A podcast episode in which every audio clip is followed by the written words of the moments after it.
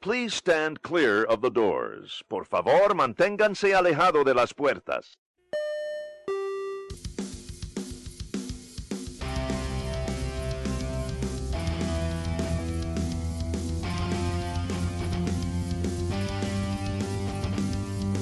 I'm Drew, And I'm John.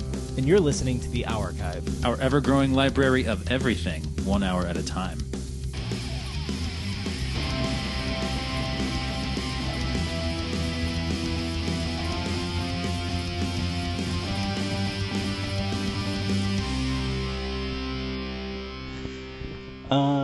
we are here again in the Prefatorium where we begin every single episode. Well, at least we're back to doing that, thankfully. Um, there was a there was the dark times where the the Prefatorium was famously divorced from the archive, but we no longer live in those dark times. No. Just different, Different dark, times. Um, I am not the prefectorial poobah. He is not here, and but I am, uh, in lieu of his attendance, I am the prefectorial goomba, and as such, I have been given his duties, and so I will now say to you, John, do we have any comments? yes. Yes, Drew, we do. Oh, We have two comments uh, in response to our episode on mail. Cool. And the first comment comes to us from Kid Creeper. This kid creeps. This kid creeps. Kid Creeper is here to make a comment on this boss. You better believe. Was that a Kid Creeper jingle? Wow. Strange things are afoot in the Prefectorium. Yes. Uh, yeah, Kid Creeper faces Azrael says. Now, I, I do want to remind us before I get into this comment. We issued a challenge to Kid Creeper last week, We did. We did. and we what that challenge entailed was listening beyond the comments, beyond the prefatory, Yes. into the episode Yes. proper, and uh, finding a phrase that we were going to embed in that episode to prove to us Yes. that he listened to the whole thing. So, or or at least a, lo- a, a good chunk of portion it, of yeah. it. So Kid Creeper says, "Y'all are being mean. Oh no. I'm trying to go to bed, and y'all are like, we will put it somewhere random in the episode, forcing me to stay up and fight falling asleep." Uh, the guy I was talking talking up the archive to is pretty cool. Oh yeah. Yeah, so uh, Oh, thank cool. you for doing that, Kid Creeper. We really appreciate that. Uh, he says, I'm now going to stay up until 4 a.m. waiting for y'all to say it. Thanks, guys. We get so much junk mail, but every once in a while. Oh, this is where he comments on the on the episode. Uh, We Oh. get so much junk mail, but every once in a while we get a thing of coupons called Valpak. I love going through Oh. it. That's fun. Nice. Uh, nice. I, yeah. Valpak. I know about the Valpak, um, and I've Yeah. never really looked at it, but I like the premise of the the bundle of random offers and Yeah. assorted things that you can find in there. I feel like Valpak would be like a good name for a band or something. Oh, You yeah. know, to be a good uh, like uh, silly sort of name of like, oh, we you know, we wanted to call ourselves Valpak. Yeah. we were sitting around. and Remember, we used to got those things in the mail, and so we thought, hey, that's a good name for a band. Yeah. Good call though on on digging through the Valpak. Yeah. Uh, he he says now the prompt is self-addressed stamp envelope, and he adds, "I'm not sending you one." Comment streak Oh. eleven. All right, challenge has been met. He he Yes. did recite the proper phrase. Uh, so congratulations, Kid Creeper. And no one else got to it before. No one beat him. Yeah, I tried to get Chelsea to, to do it, but it would have entailed listening to the whole episode. So Right. This she's not gonna waste her No. time doing that. yeah, so congratulations, Kid Creeper. Uh, job well done. So, what does this mean Um, he's met the challenge. I think he's King Did Creeper have- now. Did we? Well, I don't want to. Okay, here's what I'm gonna say. I don't. I it, in my duties as prefectorial goom, Goomba, I don't feel that I have the um the the the authority? authority, to to make that decision. So Yeah, fair enough. we'll we'll put we'll put his status as King Creeper on hold until the prefectorial Poobah is here to weigh in. that sounds perfect. Yeah, we're gonna need a quorum before we can assign King Creeper ship. To. I think also before we know before he's we can give him the title of King Creeper, we kind of need to know if he'll only be commenting on the archive proper or if he'll be leaving comments on the percolator. Hmm. I mean, here's the thing. Here's the thing, and we don't know what he's going to do in that re- regard. True. But he hasn't made his intentions known. No. And I have to say, the King Creeper, previous King's Creeper, have commented on percolators, on deep dives, on on the archive proper. on archive proper. So Yeah. you know, I'm just gonna put that out there, and that'll be something for the prefatorial Poobah to consider as well. Yes, very very well said. Uh, Thank you. And well said, Kid Creeper. We'll have to follow up later on uh, your status, but we appreciate the comment. Thanks for listening, uh, and keep that comment streak up. All Yeah. right, second comment on the mail episode comes from Mike Westfall. Mike Westfall. Yeah. He says three highlights from my mailing childhood. oh, good. Number one, mailing proofs of purchase cut for stuff like a limited edition G.I. Joe figure or a mug shaped like the Nestle Quik Bunny.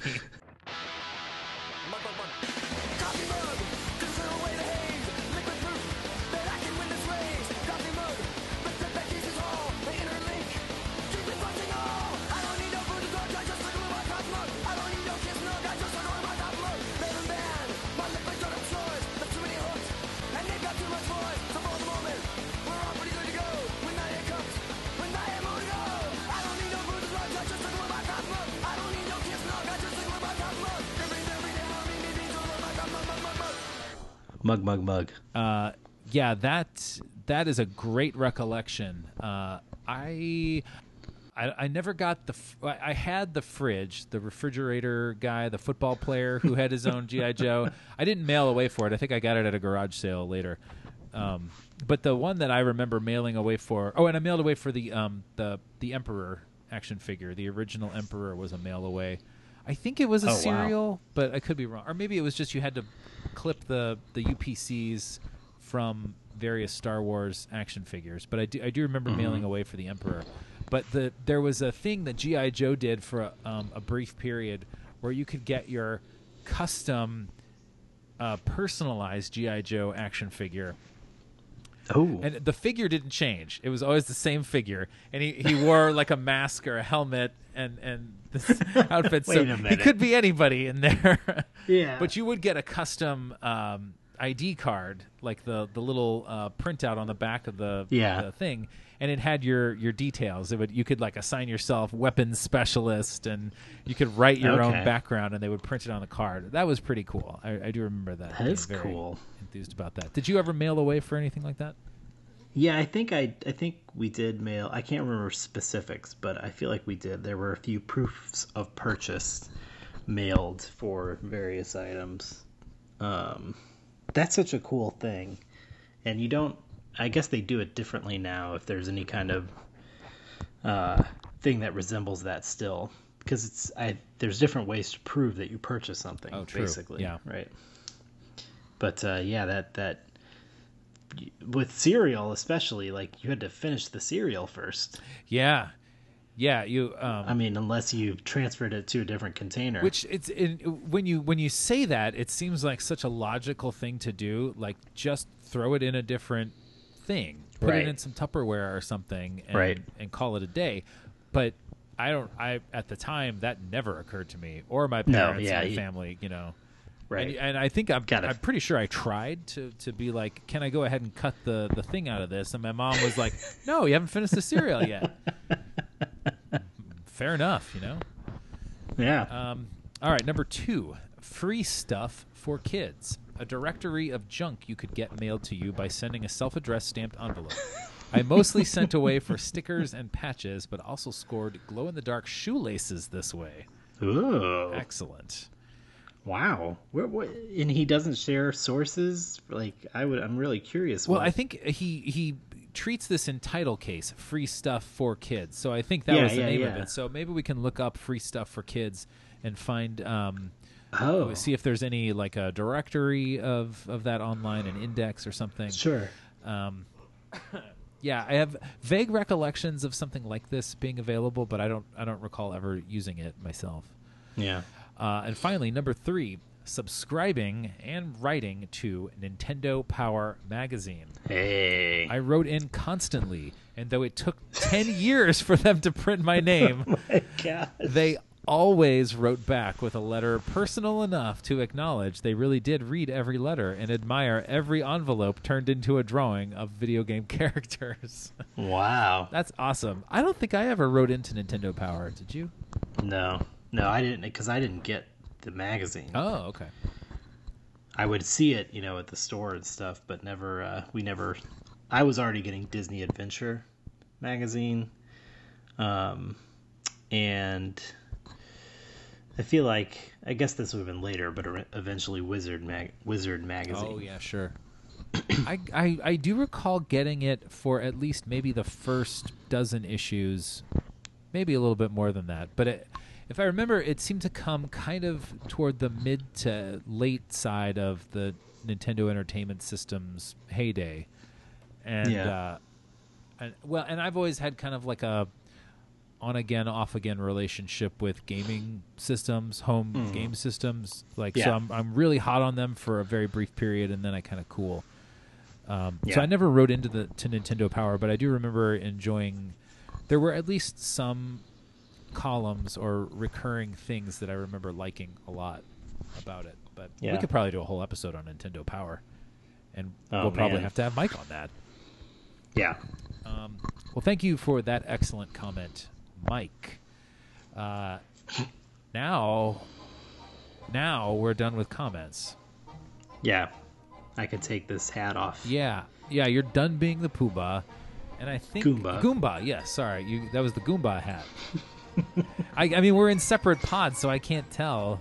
Uh, prefectorial pods. I can't really see the hat that you're wearing. It's it's very hazy. This glass is really kind of foggy and scratched up. Uh, but I do believe I see some sort of vehicle approaching, uh, coming around a bend, and it looks like there's room enough for both of our pods on board one of these cabins. So maybe we should Oh, climb good, aboard. Good. All right, I'll I'll meet you on there.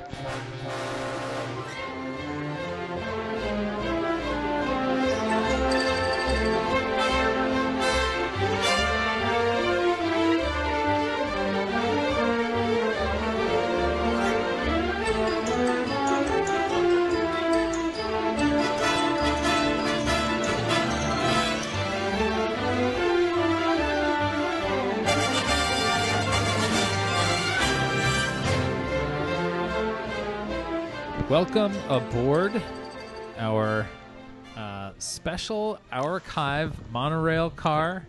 Wow. Uh, this is this is probably the coolest thing, the, the coolest surprise to come out of the archive uh, Yeah. in a long time. Um, I had no way of anticipating, no way of knowing Yeah. that we had this this monorail here in the archive. Otherwise, we would have been I riding around on it more. Yeah, I never noticed the rail. No, and you would think that would stick out pretty, pretty uh, obviously, but Yeah. here we are. It's obvious now. Yeah, yeah, it makes sense. Uh, well, this seems like the perfect place for us to take a little bit of time and talk about uh, conveyance systems like this one,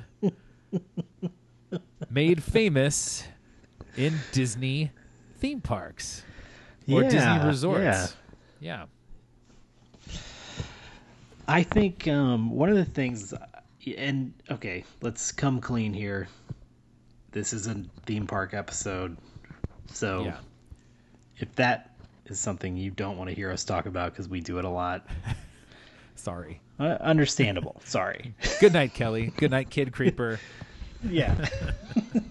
and I'll also let me preface this also with um, this is all off the cuff, right? Yeah, that's right. Just our sort of general knowledge. We haven't done the usual mountain of research that we would. we couldn't. For... We didn't know this monorail was here. Yeah, exactly. We didn't know we were going to be And swept so- away to talk about this topic. Yeah.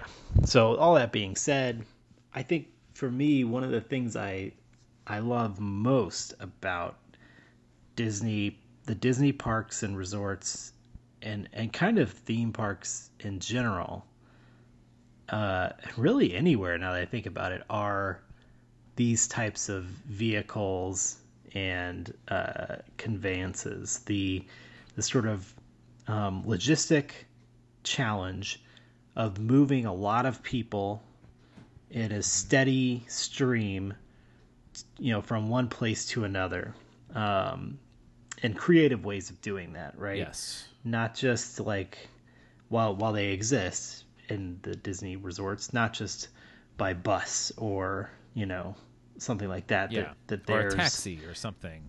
right, Not just a Disney version of something that exists in right, the regular world, but yeah, things that had Yeah, to be and- created out of whole cloth. yeah. Yeah.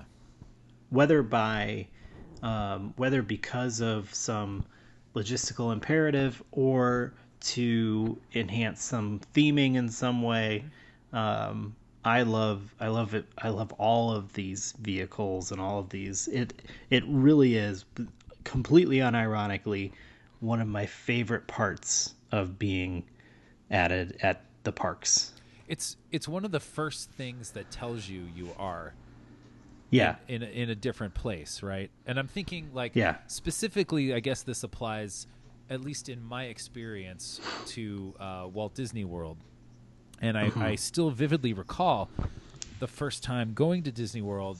We drove, my family drove us from St. Louis to Orlando, and in what seemed like the longest uh, stretch of time. in history, I mean, I f it, it felt like we were in the car for like Yeah. six months. Yeah. before we even reached the state line of Florida. But uh, but I remember like the the drive at this time there were only the two theme parks. There were only Magic Kingdom and Epcot Center at the time. right Um, and we we drove in. We didn't. We went to the the hotel that we were staying at. We were staying at the Contemporary Hotel that first trip, and the Yeah. approach takes you. It still does. Um, takes you by uh, monorail beams. And Yeah. I remember driving up that road and looking out the window and seeing these elevated futuristic trains go by and like that is that is the first thing that looks like something other than what you've seen for the last 18 hours of your life in a car you know Right. or even if you've you know even if you've flown in through um, um, through uh, Orlando International Airport and you've you know you've still like the the way you get there to the property is in a pretty pedestrian um, yeah way. You take a bus or you take a car. You know, not literally pedestrian but yeah, yeah. Well, that was that was a pun, I guess. Accidental. I think too the um, the contemporary um, hotel, the, the fact that the monorail travels through it, Yeah, it, it could you know is the next level um, sort of experience of like if you're driving up to the contemporary f- after you say you know after this long road trip you're sort of in this haze. This maybe daze is a better word of like oh my gosh been in this car for a million years and and now you've crossed into the grounds the disney you know uh, sort of uh, land disneyland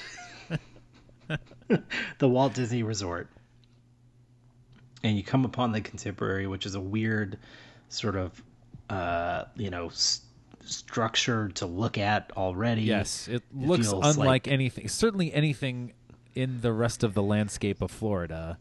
And yeah and it and it feels sort of old but new and then yeah, you see the monorail beams, and then if you happen to get there when one when the monorail travels inside the building, like Yeah. I feel like you're you would just be sent into a euphoria. next of, like, level is absolutely yeah, Yeah. totally right it's it's like you you already have this crazy flying train basically Right. and now you see Right. that flying train go inside a building and as you know Yeah. as we've talked about things i uh, we've talked about before i love it when Yeah. things go inside other things i love it when water slides go Yes. inside Inside. yes so this is just like a, a water slide going inside I can imagine being a kid and you know coming up to that hotel and realizing you're gonna get to like get on the monorail inside, that of- building. Yeah, yeah. Yes. what an amazing moment. Incredible. Yeah. But there and there are other ways too, like the other other means of conveyance that sort of bridge the the arrival experience, particularly at Disney World, but also I think at Disneyland too, that you're that are un, unusual and um, like the the the biggest one at Disney World is the Magic Kingdom ferry boat that takes you from the Yeah. transportation and ticket center across the Seven Seas Lagoon to the entrance of the Magic Kingdom, and it's like that. It's so thought out, so well thought out. I think in terms of like building your anticipation, that whole journey Yeah. where you get out of your car, and even before you get to the boat, you have to get on a parking tram. Like Yeah. where else do you I get was- on a yeah. parking tram? Like I love the parking. tram. amazing. I love I well one I love these purpose built vehicles like vehicles that exist um, only because the parking lot was created. you know, in a way like Yeah. um, We need to get a bunch of people away from their cars and to Yeah. a, another place to get on a different vehicle. and I love like the vacuum vacuum formed like seats. Yeah. You know, the the seemingly one piece that's like dropped over the you know like housing or it is the housing. Yeah, it's like a that goes- fiberglass frame Right. that's yeah, Yeah. like formed just so to to fit over that Yeah. structure. Yeah. and then sort of needlessly complicated doors that you open to get into the tram like the, somehow completely unintuitive It- a door should really only work one way but that's i don't mean like open one way i mean like if you come upon a door there should be no like questions in your mind of how to open the door Yes, right. but somehow i don't know if there's like a visual like trick happening but you you look at this thing you're like i don't know how, How to do I get on this? Yeah. and like there's a little infographic that supposedly tells you but i feel like it's not clear and so you you sort of over if you're there long enough you get this like you know muscle memory of okay i this is how i open the door Yes. on these things What's great is like they've Um, had so many decades to perfect that and improve on Yeah. that mechanism, and yet it's still kind of strangely, Yeah. like charmingly convoluted. and I love the um the, they they they begin as you say they begin the anticipation here well not they begin it with sort of entering the resort grounds right with all the signage and stuff but once you park at uh in the lot of one of the the parks itself they they start that anticipation on the tram because sort of uh, as you're riding the tram to the park uh, to well, I guess the transportation and Ticket ticketing center. center. Um, they're giving you little audio like information about you know Yeah. You're gonna have uh, a great day. tram. Yeah, the tram runs until 1 a.m. or so, you know, one hour after park closing, and um, you know you're gonna have a magical day and blah blah blah. And it's just like you're like I'm here, I'm here. It's then they're telling me, Yeah. You're on your way yeah. to the next leg And I of your like all the- journey.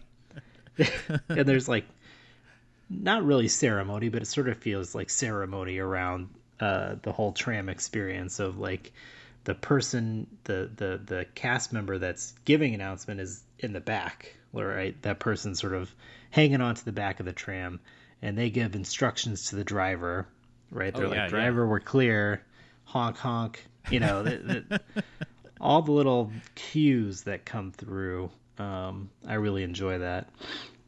But yeah, that that tram then takes you to the the transfer. Is it ticketing and transformation It's center? the or- Transportation and Ticket Center. Thank you. Yes. Um, and this is the hub of Disney transportation, right? Yeah. The trams take you here, and now you have options. Sort of, you have options. At the, in, in the morning, it seems like you don't. Yeah, But, they're funneling you through pretty hardcore in one direction, but yeah. But you've got a monorail station, and you've got the the ferry. Yeah. and you've got buses there too. Oh, that's right. There's There a little bus hub up there too. I don't think they use it as much for buses as they used to, but because it Yeah. used to be like that was the bus depot for um, where you could you could go there and get a bus to anywhere else. And I don't Yeah. think that's quite the case anymore, but yeah, you've got you've got your monorail platform. That that is without a doubt the best monorail platform.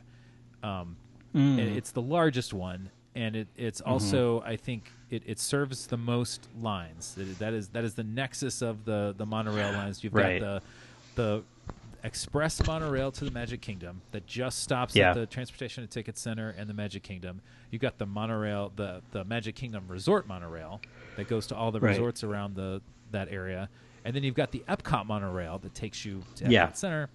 Um, and I've always loved. Uh, I I don't know. I would love to be able to put this in the show notes. I don't know if there is any like uh, photos or video of this, but I I've always loved that when you transition from one monorail to another monorail, that that Uh-huh. station, that the transportation and ticket center has kind of like a set route to get you there, and Oh. there are certain ramps that you can only get to if you are transitioning, like it- uh, That's taking a specific transition. Like let's say Right. you are on, let's say you're staying at one of the the resorts around the Magic Kingdom area, and you want to go to Yeah. Epcot. So you get on the resort monorail and you take that loop Mm-hmm. back to the transportation and ticket center, and then when you disembark there, you take a special dedicated ramp that takes you like down the backside of the thing and up to Mm-hmm. the loading platform to get onto the Epcot monorail. I love that Yes. ramp. I love yes, it. a dedicated ramp. That that ramp is only tread upon by those who have taken the route from the resort loop monorail to the Epcot monorail. yes. Yes. Incredible. I, it, it, it, yeah, they dedicated that special space Yeah. just for that dynamic, and it's fabulous. and and likely no pomp or circumstance around that ramp in terms of you know you know be ex- you know there's there's not a sign that says you are one of the select few who will walk this ramp you just have to Um, but there figure should- that out for yourself and Yeah, appreciate yeah. it as such. yeah, Yeah. exactly And I think, like, I have to assume that it was designed that way for like the opening of Epcot, so that like you could have this cohesive experience where like you Mm-hmm. don't have to leave the Disney conveyance Yeah. infrastructure. You know, like you you get you you walk Yeah. out of your your resort, or if you're in the contemporary, you just go inside your resort and get on a monorail. You don't ever leave the station. You just you go Yes. from monorail to monorail. yes It's it's fabulous. there are degrees of you know insularness within the Disney parks and and and uh, you know there's they talk about the Disney bubble itself Yeah. um, at Walt Disney World where you enter the resort grounds and you don't really have to leave if you don't want to and and within that there are other bubbles Micro you- bubbles, yeah. yeah micro bubbles and you have just identified the transportation micro bubble that that contains the ramp It's the only place that ramp exists is within that micro Wow. bubble. Oh man, that's that's really cool. Um, you know, you'd spoken about anticipation, and I and something I'm always thinking about lately. Not always, but it comes to mind a lot is um, when Tony Baxter describes how the Pirates of the Caribbean ride works, and uh, in Disneyland and how it, it sort of in stages removes you from the reality of your world and sort of puts you into the reality of Pirates of the Caribbean. And I feel like there's a similar thing happening with the sort of the the sequence of conveyances that bring you to the Magic Kingdom um, in Orlando, to where you're getting further and further from the outside world Yeah. and and, and I think there's a- absolutely a cognitive um, separation that happens there too, where the further you are removed from things that are familiar to you and the reality, the more you can immerse yourself inside of you know all of the experiences that are at Magic Kingdom. And so, you know, as you you know, you, you for one, like we just said, you enter Walt Disney World Resort and you're like you are there's nothing to be seen other than Disney stuff, Yeah. right? And even that is hidden from you for the most part. You're seeing maybe some signage, Yeah. but mostly it's, you know, The top of a Um, building here or there. Yeah. You Yeah, see spaceship but mostly Earth, you're just- maybe. Yeah. right. But really you're just seeing roads and grass and trees. And then um, let's say you drive to the parking lot for Magic Kingdom, you park, you get on that tram, it takes you away from your car, right? That's sort of the last vestige of familiarity. It's like from here on Um, out, you're in uncharted territory. Yeah. Yeah, exactly. And then, you know, for the uh, for those who have never been there, there I would think there's like a lot of confusion around. It takes you to the transportation and ticket center, and you were thinking you were going to the park. Right. Yeah. You think you're gonna walk through the gates and, and the there's there's the train No, station and yeah. right. But that is not what happens. And then they funnel you over to the ferry, and then you take this, and that's where like the sort of magic and the storytelling starts to hit hard, right? Um, and I will say, let me let me let me um, say for Ashley's sake, a ferry is sort of a, a terrifying prospect if you have get motion sickness. Oh, sure. so the fact that they it seems like at least when the last few times we went there's no option for the monorail early in the morning is you know that's not great but if that's not a problem for you the ferry is very magical kind of um uh i mean maybe not otherworldly but just completely different from the norm for most people Yeah. right Yeah. There there's a contingent of people who who probably ride a ferry somewhat frequently. A, a, a very Yeah. small percentage of the overall uh, population that goes to Disney World is familiar with Right. ferries. Yeah. So if you are in that vast majority who's who's not used to riding it, it's Right. it's wonderfully weird, and it and Yeah. it's it if you don't know anything about Disney World, if it's your first time there, or even if you have been there before, I think it's still interesting to, you know, you're going to the theme park and you have this concept in your head about like this is what the theme park experience is, but before Right. you get there, you're like. You're, you're on this lagoon and there's there's a Yeah. Polynesian village over there and there's that contemporary Yes. building over there and there's that weird ornate place that looks like the Del Coronado uh, hotel over um, on the side of the beach over there. You're like, where am I? What is going Yeah. on?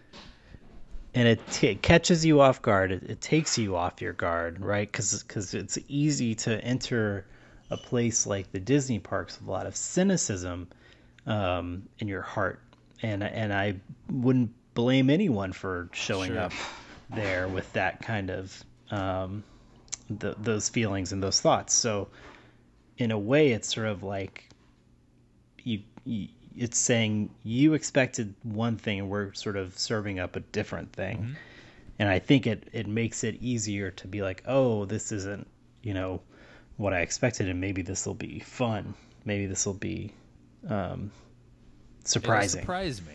Yeah. yeah Yeah, definitely. Now the the factor there's always the factor of the throngs of people that are pressed up against you as you ride these various vehicles and and things and I you know that's the that's the one aspect that as always I would be happy to remove but I suppose that's part of it. Yeah, I think the ferry is probably where it is it is most um, palatable, I guess, because it's Yeah. such a huge structure that even though you have it packed with a lot of people, it it it doesn't feel like it's in, as encroaching on your space. Um, when you're Yeah. in the monorail, um, there's a limit to how many people they can fit in in every compartment, but it's Sure. It it definitely it hinders the experience if you have too many people packed in there. Like the, riding Yeah. the monorail can be a joy in and of itself. Like you can just ride the Mhm. monorail around and feel like this is a unique experience that's you know worth doing, worth seeking out. But if there's a lot of people in there, then it does kind of hinder it. But the I think the worst for that is the bus system. Yeah, let's talk about the bus system for a second. Um, it's is is it possible to make a bus a pleasant place to be? Is the first question I have. Good question. It's a very good question. Like, is there any way for the those magicians at Disney Imagineering to uh, to make a bus ride uh, not only a pleasant experience but an exciting or um, delightful one? I think at times they they have approached it. I think they've they've almost gotten there. I don't know that it's ever been magical on the same scale as the monorail or the ferry or any other transportation systems that they have. But um, and I say this without having ridden the Skyliner, which is the new gondola system. Right. But they're the they they based on your destination, if everything's running correctly, the music that plays on the bus will be themed to Yeah. where you're headed. So if you're headed to Animal Right. Kingdom, you're going to hear like kind of exotic um, Yeah, the sort Music, of those drums, drums. and Yeah. and f- sort of fluty, sort of Yeah, it's going to sort of set the stage Yeah. for where you're headed. Now, the, the the challenge to that, I think there was an era where they just played the music and that was it. But uh, I think the last few times, at least that I've been there, they have this boisterous um, narrator who who chimes in every once in a while and says, "Hello, everyone. Welcome aboard the Walt Disney World Transportation System." Hello, everyone, and welcome aboard the Walt Disney World Transportation System. We're on our way to the Magic Kingdom. For your safety and the safety of others, et cetera, Yeah. et cetera. While the And it, coach is in it totally, um, whatever you to use like peace and tranquility you could find in that moment riding the doors and bus, listening to stairwell. We also those drums or whatever is sort of Yeah. um, smoking while on hindered by that coach. And now we invite you obnoxious uh, and enjoy the voice that I understand, you know, it, maybe it's important that people need to be reminded where they're going. You know, if this is their first time on a bus or their first time on a resort bus, like I could see it being a really uh, challenging scenario. Like, did I get on the Yeah. right bus? Especially when, you know, there are there are so many buses. There Yeah. at any given moment there are probably, would you guess, like 200 buses running on Disney Disney Right. World property at any given moment and Yeah. there, and usually there are at least two or three of them arriving at a, a certain point at the same time and so Yeah. you could very easily get on the wrong bus or you know god help you if you don't uh, speak or read english like I- Right. I, think they, they Right. are getting better at adapting to different languages and stuff but man like it's it's not an easy system no matter in any regard it's not an easy system Right. and if you have any kind of um, if there's if there's any block there to to your ability to interpret the english language right. um, or even just like uh, if, if if your view is obscured where you can't even see what the sign says then Yeah. it's possible because there's always throngs of people there it, and and it's seemingly I, I will say having ridden those buses uh, I, for 20 30 years now i think we i don't Yeah. remember riding them that first time that we went but definitely on any subsequent trip i've always ridden the bus and it it there have been times where it was more pleasant than it is now. I think it it's It's- it's maxed out. It's beyond maxed out right now. it's it's nightmarish. um, I think the the worst time to be on those buses is is at the end of the night when the parks are emptying out because like that's you know obviously when they're most they're packed the most full and in the mornings they're packed full as well but everyone's excited Yeah. um, everyone's like you know buzzing with energy of like we're going to the parks it's gonna be fun you know the kids are all like yes we're doing it you know and, and, and even if a kid an excited kid is an annoyance to you which i totally understand um, that can be tempered somewhat by your own excitement or interest in Yeah. where you're heading at the end of the night when you're tired and you've been around you know humans all day and uh, you're you're ready to be back at your hotel and you first have to wait in a line to get on the bus and and Sometimes know, multiple you- buses may go by before Oh you even get gosh. on. Yeah. Yeah, and if and you're waiting for your bus. Yeah. You know, like you you see all the they they all look the same and so until you can read the little LED, you know, signage on the bus itself, you're not even sure if it's for your hotel uh, or wherever you're going. that is like I mean just that is is such a frustrating experience and it's likely very hot because you're in Orlando. Um and then you, and then they just jam it full of people. Like they take absolutely as many people that as will fit on the bus. So you're likely going to be standing as you take the 15 minute ride back to your hotel. And everyone on that bus is tired and sick of being around each other and Smelly. you know it's smelly yeah and so that was our you know our ashley and my first trip to disney world we did the you know we flew and then did the bus system and and it was so bad we're like we're just gonna drive next time so we have a car while we're here and that was so much better Yeah. Um, than than doing the buses. I, I never want to use the buses again.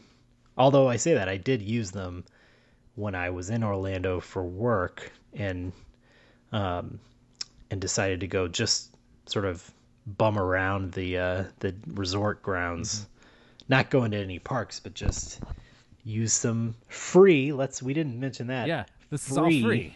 If you can get yourself to Disney property, you can Yeah. take advantage of all of this. Yeah, and I, I did. I got went to Disney Springs, um, and then got on a bus from Disney Springs to uh, where did I go first? I think I went to the Polynesian Hotel, and then from there took the monorail loop. And this is the thing: like you can get a Disney fix by just yeah. I think you already kind of said this by just riding on the monorail Yeah. Oh, totally. you know you can you practically go through the park in some cases um In some ways, And it's, it's- even better than going to the park. I, I well, let me. Yeah. uh, this this may sound No, absurd, I- but like, and I know you will get Yeah. this. But if you're if like somebody's listening to this and they're like, "That's ridiculous," you know, who goes to, who who goes to the expense and the time of going to Disney World and then says like, "I just want to ride the the train that takes me around the park," or, you know, uh, from the the hotels from one hotel to another. Yeah. But like I there it, and it's it's very specific. This is a very personal, specific memory. But I when I was an adolescent and not not old enough to spend evenings out alone, right? No siblings, Yeah. no one. You know, my parents don't want to. My parents were never the people that wanted to go out in the evening after having been at the parks all day. Um, Yeah. But you know, I don't. I it's it's eight o'clock or whatever, and I it I don't want to just sit in a hotel room with my parents. You know, for for, Yeah. for three hours or whatever. Um, the monorail is a lifesaver because you you really do feel like you are living this crazy, fascinating experience, and it's it's right there. It's super accessible. Yeah. and, and you know you can and you can do it all night long if you want to, or as as long as you're allowed to, or whatever. And that still holds true. Like like you say, if you just go there, you don't even have to go to the parks. You get that experience, and it is so unusual that Yeah. it's worth having. Yeah, yeah. It's it's it's the monorail is is maybe a the ferry's probably there too, but monorail feels the most like um like a ride that isn't a ride. You know what I yeah, mean? yeah. Yeah. Like i- its real purpose is to get you somewhere, but it, it feels like they did put thought into kind of the experience and and and what uh, what kind of mindset it should put you into. Yeah, definitely. Especially, I think. Um, well, uh, given that it it the routes that you take, um, you're always like it, it's like you're as close to that theme park experience as you can possibly be. So, Yeah. like with the Magic Kingdom, like you're seeing all of these different hotels, Yeah, and all of those like kind of reflect some aspect of the Magic Kingdom right. and then with the Epcot one, you're on this like very futuristic transportation system, and you're you're going. It actually takes you into the park. You go into the park. You go into the you? park, Yeah. and you do that teardrop loop, um, oh man, which is so insanely cool. Like if if you've never done it before, it's amazing. It's totally unexpected. You don't think that this Yeah. is going to happen. And if you haven't done it in like a long time, it's such a great, um, it's an overwhelming feeling of a return to Yeah. to see that to go through that. So it it it really does kind of straddle that line perfectly. And in Disneyland, it's even more uh, like that because it it sort of was created as a theme park ride. It originally didn't really go anywhere. You just Mm-hmm. Right. rode it around inside the park, and Right. eventually it started. It it moved out and took you to the hotel, but. You know, for the most part, it's just something else to do in the park. Yeah, I love the the what I love about the Disneyland one is how much it encroaches on uh, everything else. You know what I mean? Like Yeah. it is like it's so cl- it, you feel like you could reach up and grab the train as it goes by. Yeah, it's Um, right there. Yeah, it feels very uh, present and very um, immediate. You know what I mean? And and in the way that we talked about how they they they sort of try to create this kinetic energy in the park, like those that monorail specifically in Disneyland really adds to that energy. Yeah. Um, in a, it in a weaves in and out of all those different rides. Yes, It crosses yes. over the submarines. It goes around the Matterhorn. It Yeah. goes over Autopia. Yeah. Yeah. Um, what about the the various? I haven't really experienced them, but the various boats and things that you can, uh, I guess, rent on like Bay Lake Yeah. in Orlando. Have you done any of that stuff?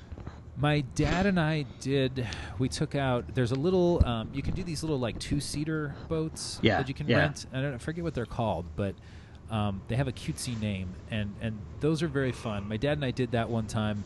Um, there is a there's that famous sequence in the um, uh, Christmas at Walt Disney World where Uh-huh. Pablo Cruise uh, takes out a four person paddle boat on Bay Lake, and uh, Yes. which just a four person paddle boat has never looked as much fun as it does in that sequence.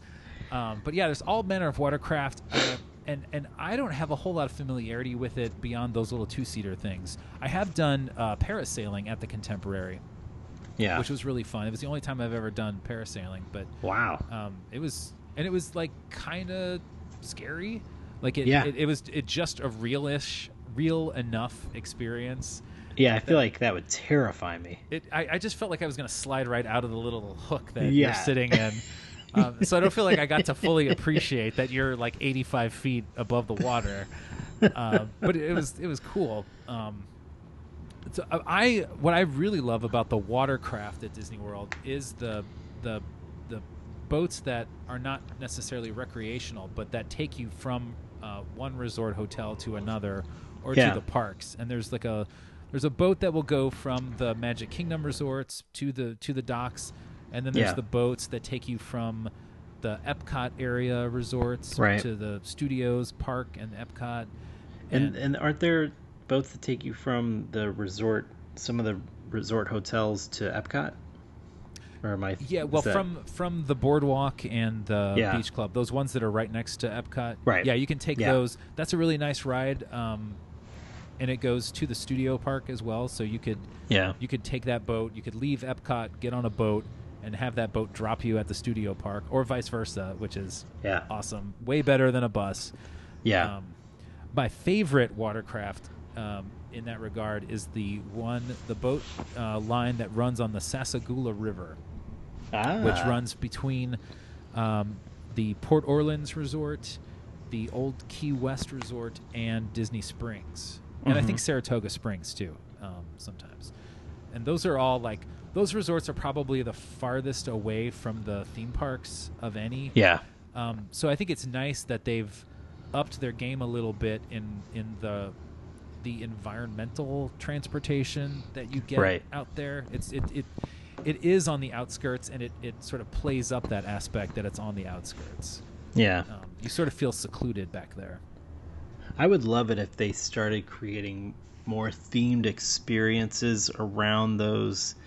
Uh, maybe it doesn't have to be around those specific um, boats, but like if there was just um, like an old, you know, like skiff or or even like the you know like this new Jungle Cruise movie that's coming out, some kind of junky boat that's like that one um, where it is just like a little themed experience. Doesn't necessarily take you anywhere, or it could be like, you know, take you to one of the parks, but it's like, you know, some cast member who's playing a character is like, ah, c- yeah, come on, uh, come aboard, ignore the the leaks there, and you know, like yeah, yeah. like puts on a whole little show, and it's almost like maybe it's like Adventure Club on a boat or something. oh something. God, I love that.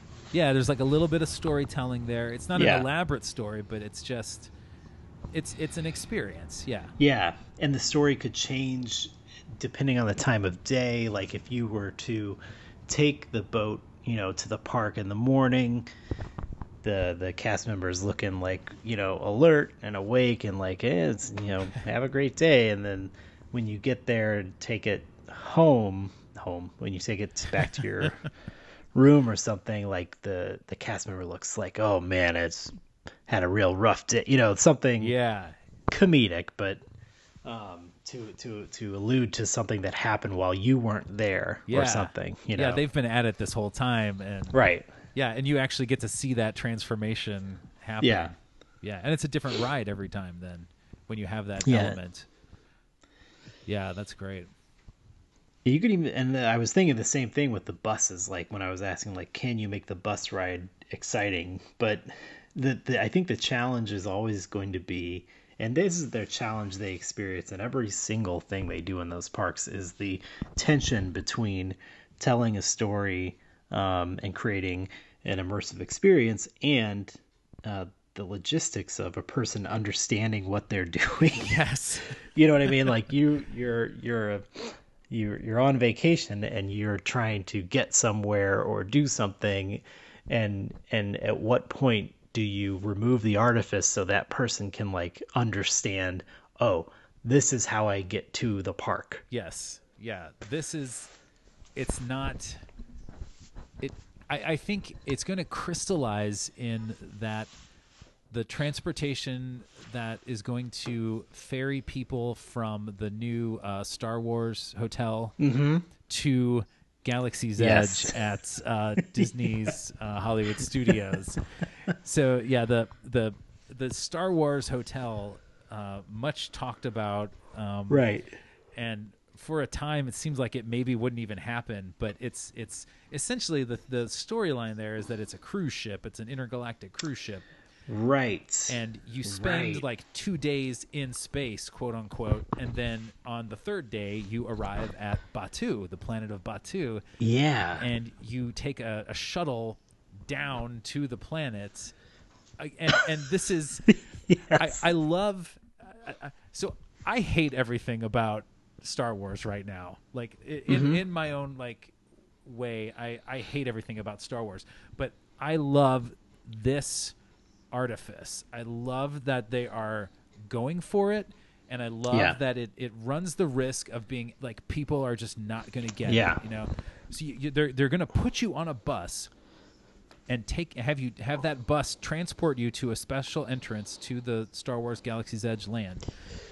Um, but you have to believe that you're not on a bus. You have to believe that you're getting on a space shuttle, a little Wait. shuttle, and it's taking you. No. wait a minute. Where are we in the sequence of events? Am I just am I coming to the hotel? So you, the, my understanding of this experience is like you take your you you drive your car up to the Star Wars hotel, which is Yeah. essentially a dock for this ship. Okay. Yes. And you go in there, and they're like, "Welcome aboard. You're going to be taking off. We're going to launch." yeah, get on this space elevator. Right. That's going to take you up to the ship, right? Right. And that takes you that takes you up to the to the the cruise ship that you're going to be on for the next 2 days. Right, then right. You that cruise ship Yeah. gets into orbit above Batuu and then you have to board a little shuttle that's going to Yeah. take you down and land Right. on the planet. That Right. shuttle doesn't exist. That shuttle is a bus. No. Well, no, I don't think it's a bus. I don't think it's a bus. That's what I've I seen. think Oh, really? The, is there it's a it's a bus that has like this artifice built around it. So like you, it, it has no windows or anything. Yeah. It- I mean it has it has windows, but the Oh, windows are fake. They're showing you I- uh, space traveling by. I assumed the way it would work is, and I guess I, I guess this, I'm not certain the geography of everything, but my assumption was the hotel was like right smack next to like Galaxy's Edge, like on the back side of it, I think it's pretty And- close. And that you would enter essentially a ride vehicle that was the shuttle that takes you down to the planet's surface. I guess and then- technically it is. But my understanding But is are- it's a but are you- retrofit bus. And that the bus travels. Yes. The- Oh, it- that's incredible. It actually oh my drives God. you. This it, is it like you know, practic practically This is- speaking, it's driving you out of like the service area of the hotel and into the service area of the theme park. yeah. Yeah. But but not letting you see any of that, and you have That to is believe fantastic. that this is all happening in world in Star Wars. Uh, yeah, this is sort of un I think unprecedented in in Disney history of of like a hotel being trussed up to look or not look like but to depict a a vehicle. Yeah. A, a cruise ship right? Yeah. there, there's so many excellent you know I, I just i'm really glad you brought this up because there, to me this is like again like the next level of disney convolutedness Yes. of like you're there's the, the in the real in real world terms what you're doing is you're gonna go stay at a hotel and you're not gonna leave that hotel for two days yes. And then when you are allowed to leave that hotel you're going to one place You can only go to one land in one Yeah. theme park. Yeah. and and I think we did talk about this a little bit pre in previous somewhere along the line, but I'm I'm really curious as to how willing they are to let you break the experience. I feel like they you I feel like there's no way they're going to be like well you can't leave the ship, Yeah. Right. right? And, You're and- like, I want to go to Disney Springs. Where's the bus for Disney Springs? and they're gonna be like, sir, sir, that's light "We- years we away. we're nowhere near planet Earth. and like the so the the um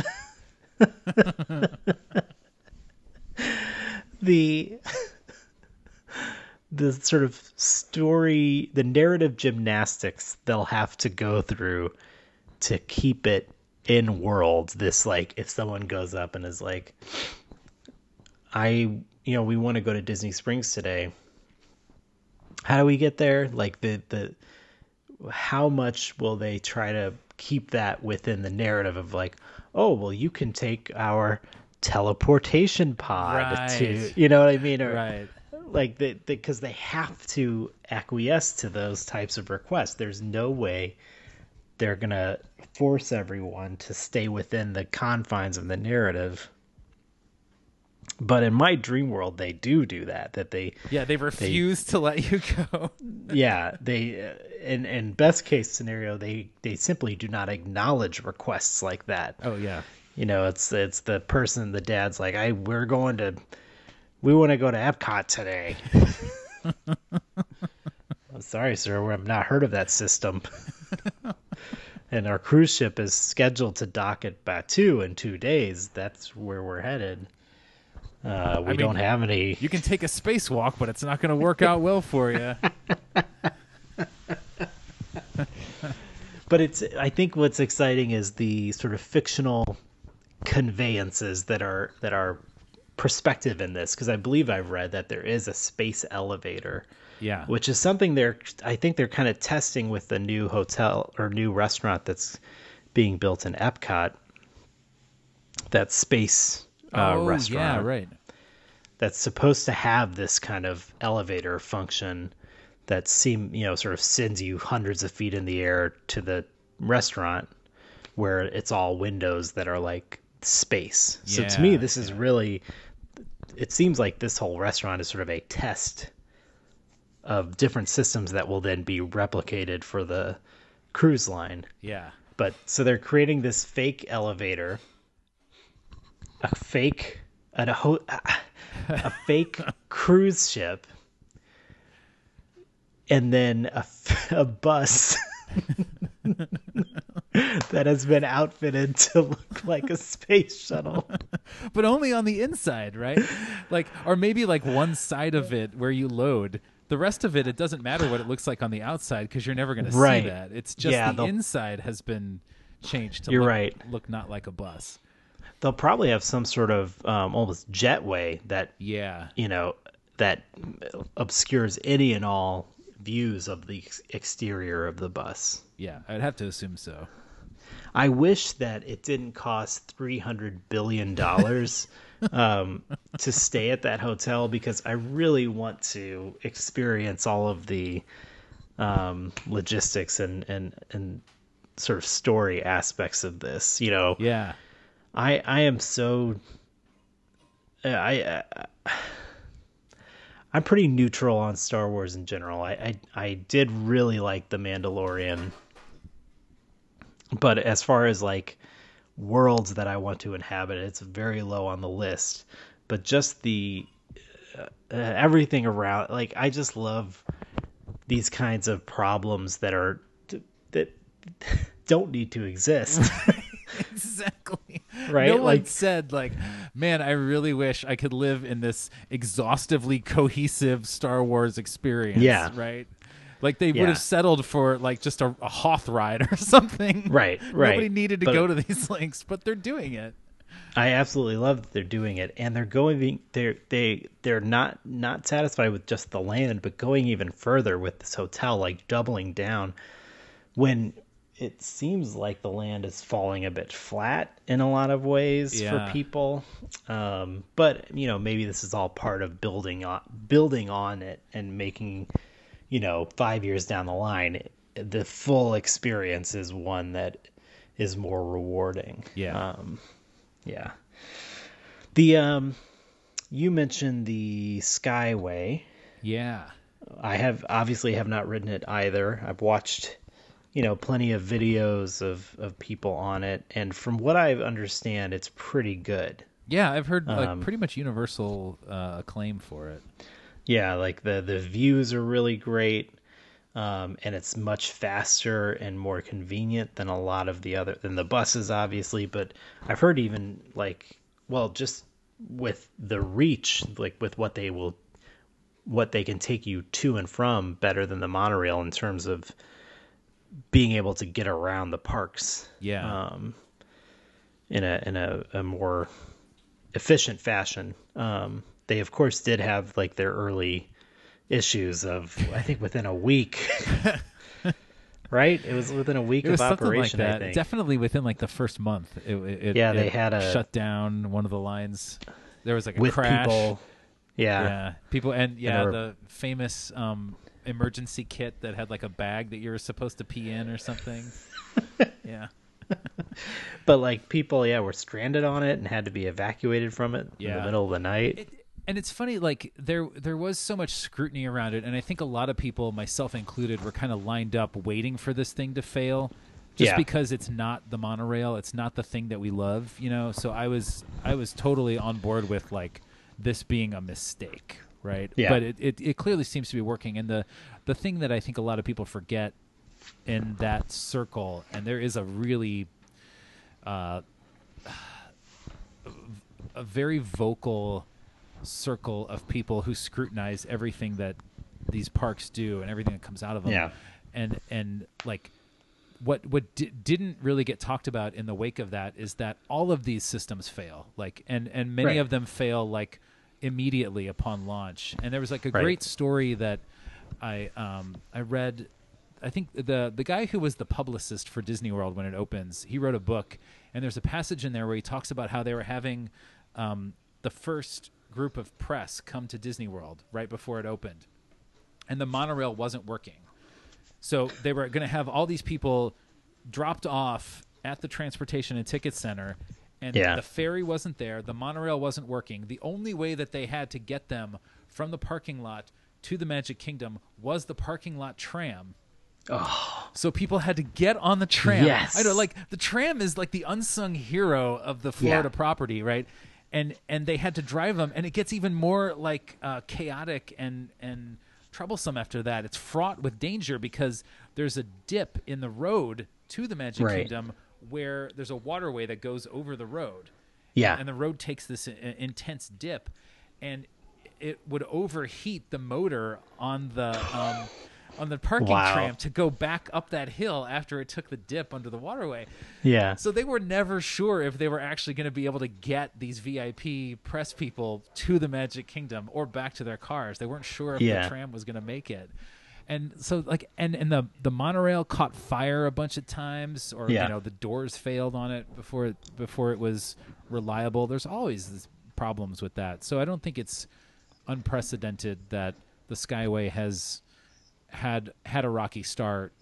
Um, I think I think to me what what feels more cataclysmic about it is the fact that you know these things are hanging so high in the air and and also like it just seems eh, why did that happen why why did it crash so you know and effectively what happened is like the the the the the pods or the cars or whatever they kind of go at a certain speed um, when they're on when they're traveling between stations. And when they come into the station they slow down and then they move much slower so people can board them. And in this instance from what i understand it just i don't know if what happened but like the the timing got off and one of them it, and they were empty i think the ones that crashed but yeah. It one of them came in, you know, and didn't slow down or something, and you know crashed into the next one, and and by that point they're all very close to each other, so there's a sort of chain reaction, and so like that shut everything down, and it's just like how why did that happen then? Yeah. You know what I mean? Like like why was it? Eh, because they were running it for a good month or so, testing it. Yeah. Well, and it's not This- the first time. This is not a, a first of its kind system, too. Like they Right. they contracted with somebody who had built these around the world, Yeah. and so you would think that those mechanisms should be pretty, you know, standard at this point and and Yeah. standardized. But yeah, it's. uh But but I bet like ten years from now, maybe even just a couple years from now, nobody will even remember that that that happened. Yeah. You know, it'll be Yeah. so so um that system will be so ubiquitous to people's experience of Disney Right. World that they won't even realize that it was ever a problem. Yeah. One other um, sort of transportation system, I don't know if it's still going, that they did that felt pretty so somewhat scurrilous and and and um, opportunistic were the minivans. Oh yeah, this was their like take on Uber.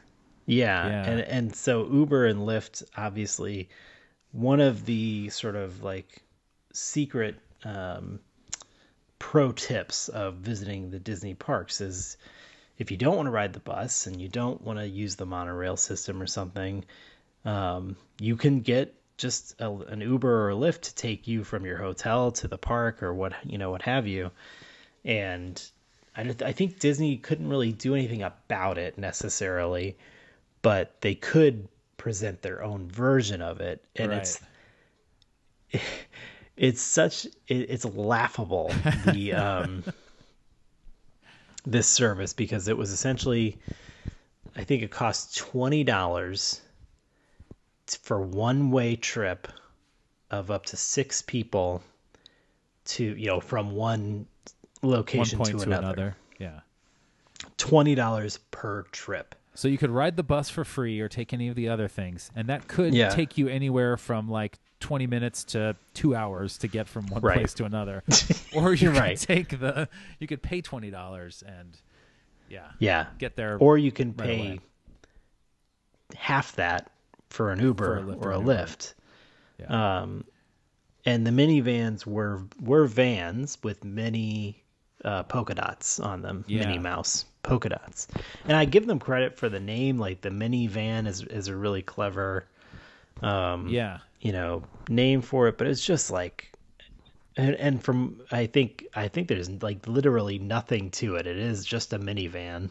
Like there's no yeah. They don't play like Disney videos in it or anything. Right. Yeah. And so it just felt like, come on. The just- driver is certainly not a cast member in character or anything like that. Yeah. Um, so that felt pretty like, um, I don't know, just not the the best. Uh, just felt. What is what's the term I'm looking It for? seems you know? crass, I guess. Crass. A little bit. That's right. That's right. Yeah. Yeah. I, I It's sort of actually like- I've not ridden in, in one of the minivans, but I did have an experience. I don't know if they're still doing this, but they had like uh, for a brief time. The last time I was there, this was in I think 2017. Um, they had a uh, an express bus system that you could uh, pay for, and it was like a, a a day, a single day ticket. Basically, you had a pass that was good for the entire day whenever you bought it, and it was like seventy or seventy five dollars a day, and it would take you from park to park directly. It didn't go anywhere else. But if Yeah. you wanted to just maximize your time in the parks, this was probably the best way to go because it would actually take you from a backstage location in the park to a backstage location at another park. So you bypassed the security and you bypassed right. the entrance and everything. Um, and like I at the time, my mom was really excited about this. One because we were only there for I think two or three days at the time Yeah. and that's it's if you're going to try to do everything it's a lot to do in in that amount of time um, Yeah. so she was excited about it because it would it would help us maximize our time and everything. But i think she was also just like genuinely curious about this is something new we've never done before. And i Yeah, was kind of excited about that too. But i we only did it like once or twice. And i remember being really kind of deflated by it because they take you backstage. And i don't really want to see the backstage area you know? Yeah. that, that really holds no interest for me. And it actually kind of like ruined part of the the the process of getting into the park you know Yeah. like when i go to the magic kingdom part of what i enjoy is walking under the train station and coming out Right. of the town square and instead Yeah. i was in a parking lot behind tomorrowland I would like that experience if I didn't have to pay for it, and if Yeah. it was one, if it was just a thing like, oh, I, I'll do this this time. yeah yeah You know, like like maybe it's like day three of being at the parks. Yeah it's just like a novel thing that you try out Yeah. once or twice yeah Yeah. Yeah. I don't know. I think uh, out of all of them, I do think the the parking trams are my favorite. Something. I think it's just the feeling of like it's the first time you're like we're here yeah and we are we are about to be in the parks. You know. yeah Well, and it's also like at the end of the day, it's like you get one last ride in. Oh man, know? yeah. Open air, the breeze, yeah, and, and the the guy over the PA again is like, "Oh, we hope you had a magical day." You know, come back tomorrow and see us or whatever. Yeah, thanks for coming. Yeah. Well, on that note, thank you, the listener, for taking a ride with us Yeah. We on hope the you Archive uh, monorail. kept your arms and legs inside this vehicle Yes. uh, for the duration of the journey.